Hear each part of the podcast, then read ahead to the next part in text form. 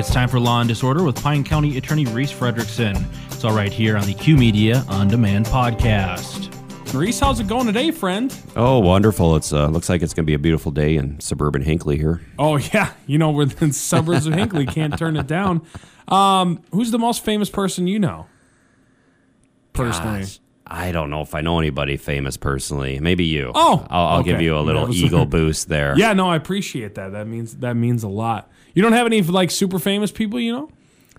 Not that I could think of. Really? Uh, not off the top of my head. You know, uh, the people I consider famous are, are probably not people that other people consider famous. Yeah, that's probably a fair assessment. Um, I'm sure there's some uh, attorneys that you're like, wow, they're they did this case, this case, and this case, and you kind of know them. But yeah, to the average person, they probably be like, oh, never heard of that person. Right. Yeah, that's absolutely right. You know, and obviously in our professions, we have our heroes. And Mm-hmm.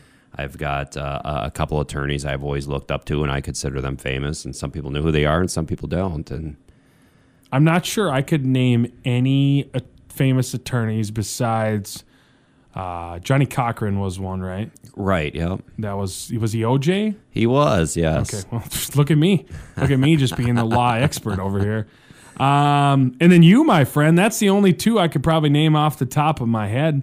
Um, well, name name one of them. Let's see if we can give me the mo- who you think the most famous of the ones you can think of. Uh, probably the most famous would be a, a guy named Gerry Spence. Um, of course, he's pretty old now; he's about ninety, but um, he was he was huge in the eighties and the nineties. Uh, I don't know, like uh, I don't know if you've heard of Ruby Ridge. You know, um, from uh, well, you would have if you took that job in Idaho, but Yeah, I believe. but you know he defended them. Um, Karen Silkwood, a lot of big cases. uh, So like that. basically, this is the equivalent if I start if uh, Duvall started listing off his favorite soccer players, and I'd be like, "Yeah, those guys are probably famous, but I have no idea who they are." Right? Yeah, and that's that's that's great that somebody watches soccer. But Yeah, I know somebody's got to keep them in business. yeah. You brought some uh, cases to talk about. Uh, well, let's talk about a couple of them. Sure. Um, so it's been a busy month here at the at the courthouse. So a number of people went to prison. So I've got uh, um, a few. I'll try to go through these quick here. But um, the first one we'll talk about is David Allen Benjaminson. He's 48. He hails from Hinckley, not suburban Hinckley, Not but suburban Hinckley, just regular actual Hinckley. the metropolitan area of the Hinckley, yes. metropolitan area. Yes, yes. Be careful those administrative fines there. Um, put that there. But January fifth of twenty twenty one. Um, uh, Minnesota State Trooper is monitoring highway traffic on 35, sees a Mazda vehicle going 81 miles an hour in a 70 mile an hour zone. I'm more impressed that a Mazda can go in the 80s without violently shaking. But okay, go on. Oh, we're just insulting all kinds of people that's today. okay. You know, and Mazda drivers. Mazda drivers, people watch soccer. Soccer's a great sport. I'm not. I was just. I was totally a joke. So before anybody gets mad, um, of course, the trooper sees the Mazda, gets behind the vehicle, pulls it over. Driver is Mr. Benjaminson. He has no license. His privileges are revoked. Uh, automatically, he cannot be on the road because of that. Trooper asks Mr. Benjaminson for proof of insurance. He opens his glove compartment, and the first thing the trooper sees in the glove compartment is a methamphetamine pipe. So, just a little brief course on constitutional law. Uh, normally, to search something, you need a search warrant. But uh, in a lot of cases, though, there are exceptions that apply that you do not need a search warrant. So, the, one of the most common exceptions that is recognized over and over and over again by the courts is the automobile exception. So, if there is some type of contraband in the automobile, that gives the officer authority They'll further search that vehicle if they see that uh, contraband. So, um, in this case, seeing that methamphetamine pipe automatically allows the officer to search the vehicle without a warrant. Um, the theory behind that, too, is if you're on a public roadway, your expectation of privacy has been diminished. But my taxes pay for that public roadway, Yes. Uh, so I own it. So we all own it. sure. Good theory. Uh, Hey, it's, it's, it's just I, I I fight for the people's rights. Maybe a little too much, but um, I'd rather err on that side of the caution than the other way, my friend. right. Well, you could try to fight that in court, but I don't have to worry about. Usually, when. I open my glove box, you're just going to see a bunch of old candy wrappers. You're not going to see any meth pipes or anything like that. So I'm I'm fine. Um, but yeah, I'll still fight for other people, I guess. But okay, yeah, that's pretty obvious. That's pretty. I feel like that's pretty commonly known now. that if you know if you got something out in the open, that obviously opens up the door for a search in your vehicle. Yeah, yeah, I hope so. Hopeful. I mean, I don't know if this guy knew that, but we'll talk about that in a bit here. Um, so they uh, search the vehicle behind the glove box. They they find methamphetamine, four grams of it, um, and that is of course a felony. And they find an additional methamphetamine pipe in the driver's door. So we have him on a uh, fifth degree controlled substance crime felony. Six months later, June 15th of 2021, Pine County Sheriff's Office deputies on patrol in Pine City and recognizes Mr. Benjamin driving a vehicle. Um, again, small area. Uh, certain people are known to law enforcement by sight, and so uh, law enforcement is very observant. And so, they, of course, they see Mr. Benjamin driving around. Officer knows that he does not have a valid driver's license and knows that he had at the time active warrants for his arrest. So he stops the vehicle. Um, it is Mr. Benjamin, has him exit, places him under arrest. And as he's putting him in the squad car, um, Benjaminson says, Hey, can you go in my car and get my cell phone for me? So, giving the officer permission to go in the car. Deputy goes to the car, grabs his cell phone, but as he's grabbing the cell phone, there's a methamphetamine pipe on the seat. So again, he didn't learn his uh, his constitutional law theory from the previous case, and so we've got the automobile exception again. And so the officer um, searches the vehicle, and inside the vehicle he finds two rounds of ammunition. And um, Mr. Benjaminson has five previous felony convictions. Um, three of those were for drug crimes, um, another for burglary tools, one for check forgery. But uh, a drug crime, a previous drug felony, is considered a crime of violence. That gets you an automatic 60 months in prison if you have ammunition or firearms. Well, so you're talking. Do you say two rounds of ammunition, which sounds like a fancy way of just saying there was two bullets in the vehicle? Yes, that was a fancy way of saying that. So I think there was a 380. That's an that's enough to get an extra little charge thrown on you just because there's two bullets that happen to be in the vehicle. Yes, I would say it's not a little charge because uh, the state is very serious about firearms. So firearms, yeah, but there's the, there's no there's no gun or anything in there. There's doesn't yeah doesn't matter. Uh, Well, you can't. You, you're gonna throw the bullets at somebody? the theory is there could be a gun somewhere, but I, I don't. He's not supposed to have ammunition. So why do you have ammunition without a gun? I, I I don't know, but maybe it fell out of somebody else's pocket into your vehicle. I mean, Oh. I who doesn't? I mean, like as a hunter, you are like. well, it's a 380 and nine millimeter, not typical hunting um, ammunition either. Hmm. You got me there. All right, finally. Good. So, so again, I mean, the state really doesn't mess around with these crimes when they involve firearms, ammunition. Um, five priors. He gets 13 months on the drug felony and 60 months on the ammo charge, which uh, 60 months is the mandatory minimum under Minnesota law. Uh, they run current concurrent sentences, so he is uh, in prison for the next five years. So we So- got two felonies on that. So ba- so basically, because of two bullets, he got sixty months. No, because of the fact that he's a uh, Well, yeah, I mean, multiple just- convicted felon just- who did not uh, just- listen to the law. Just take just take my angle for a second here, Reese. Hear hear I'm not. hear, hear me out, my friend. I, I I don't know. I guess I I'm not I'm not saying I disagree with the overall outcome of the case per se, um, especially based off the the track record. That's just it's just mentally crazy to me how much it jumps up there for the two bullets. But you're, I mean, you're right. I would, well, you're probably right. I would assume so.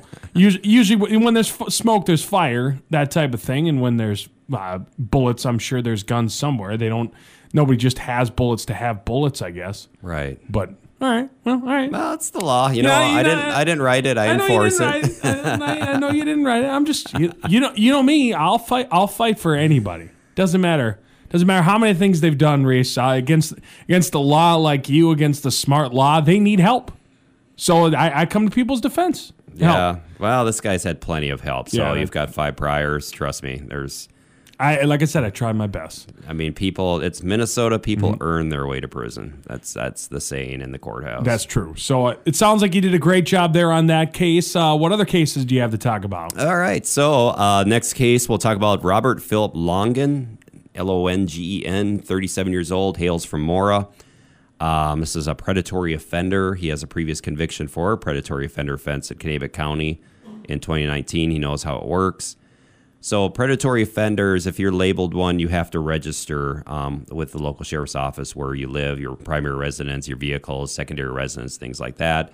It's a very, very well-run program, uh, monitored by the BCA. Has very specific requirements. Every requirement is uh, spelled out to offenders, um, and if you mess that one up, you go to prison for 24 months. It's more like kind of one, that 60 month mandatory minimum on firearm cases. I'm not. I'm not going to argue this one though, Reese. So Okay. this, this- I, under, I understand what. So basically, what you're saying is, it's well known exactly what you have to follow, and there's no way you have any excuse to plead ignorance.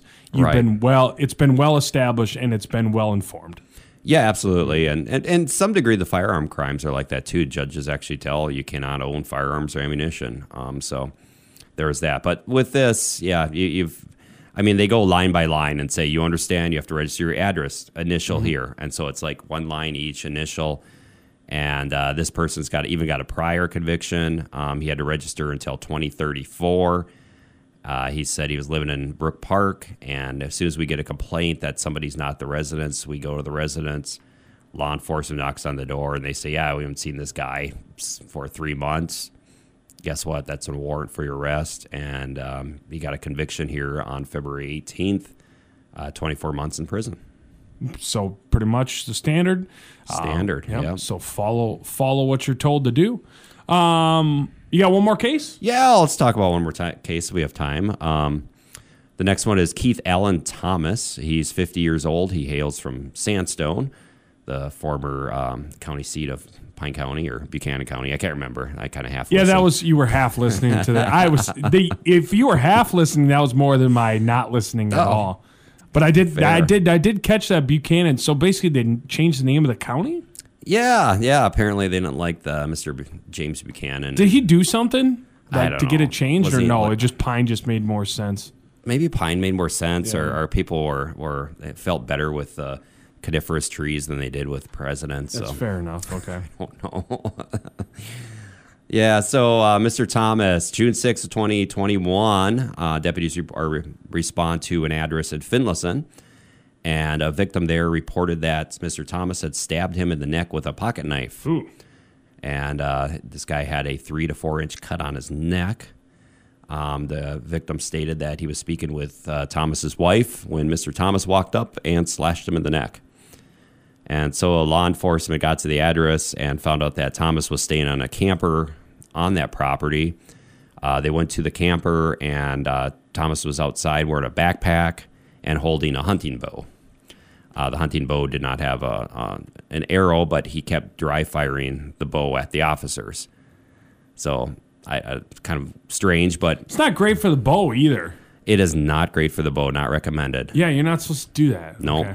but he kept doing it. Um, and officers kept yelling at him and telling him, "Hey, you know, put, the bow down, put your hands up. You're going to be arrested." And he kept engaging in that behavior. Eventually, after a while, they had to tase him, um, and uh, he was taken to the ground that way and arrested. And when they tased him, about four knives fell out of his pockets, and then they opened the backpack and found at least ten more knives, and one of them had blood on it. So when you assault somebody with a weapon, it's called a secondary assault, and uh, that's what he was charged with. On February 11th, 2022, he was sentenced to 34 months in prison, and that's the guideline sentence for that case. So he is heading to prison for for that pocket knife issue. Yeah, probably. Man, that's multiple knives and stuff like that. Yeah, you. I was right when you started saying he started dry firing uh, a bow. I was like, this one ends in a taser for sure. There's, there's no there's no other there's no other outcome. Nobody goes from dry firing a bow at people to not being tased. Uh, I feel like that's the that's the next step in escalation. Right, you know, and he uh, and they actually tried mace on him first. They tried something a bit less lethal than than a taser, and that didn't work. He kind of rubbed his eyes and kept going. So they was- tased him twice, in fact. That was me. I, when I got maced for law enforcement school, um, it didn't do a thing to me. I pretty much was like, "Oh, okay, that's not bad." And then the instructor ripped me back to where it was at. He said, "Oh, it's not bad, huh?" And then they grabbed like a different one because there's like multiple options. They grabbed a different one and just doused my eyes, and that one, that one got me. Oh, for sure. Jeez, yeah. Did not appreciate that. So you know, it's a lesson learned to keeping your mouth shut. But here I am keeping my mouth open all the time, at least. uh, all right, does that do it for today? Yeah, for the most part, I, I'd um, be remiss if I didn't mention that we have that corrections hiring event coming up um, Thursday, March 3rd from 9 to 1. Um, county needs corrections officers. They are such an important part of our criminal justice system. We cannot survive without them. Um, greatly appreciated, and I think there's they treat them well, and um, they have good pay and and good benefits. So please check out that out. I believe that's up in Sandstone. Uh, they had an event yesterday in Pine City, but there is one up in Sandstone on on Thursday. All right, sounds good. Reese, thank you so much for joining me, and we'll uh, talk to you next month. My pleasure. Thank you. You have been listening to a Q Media Group production.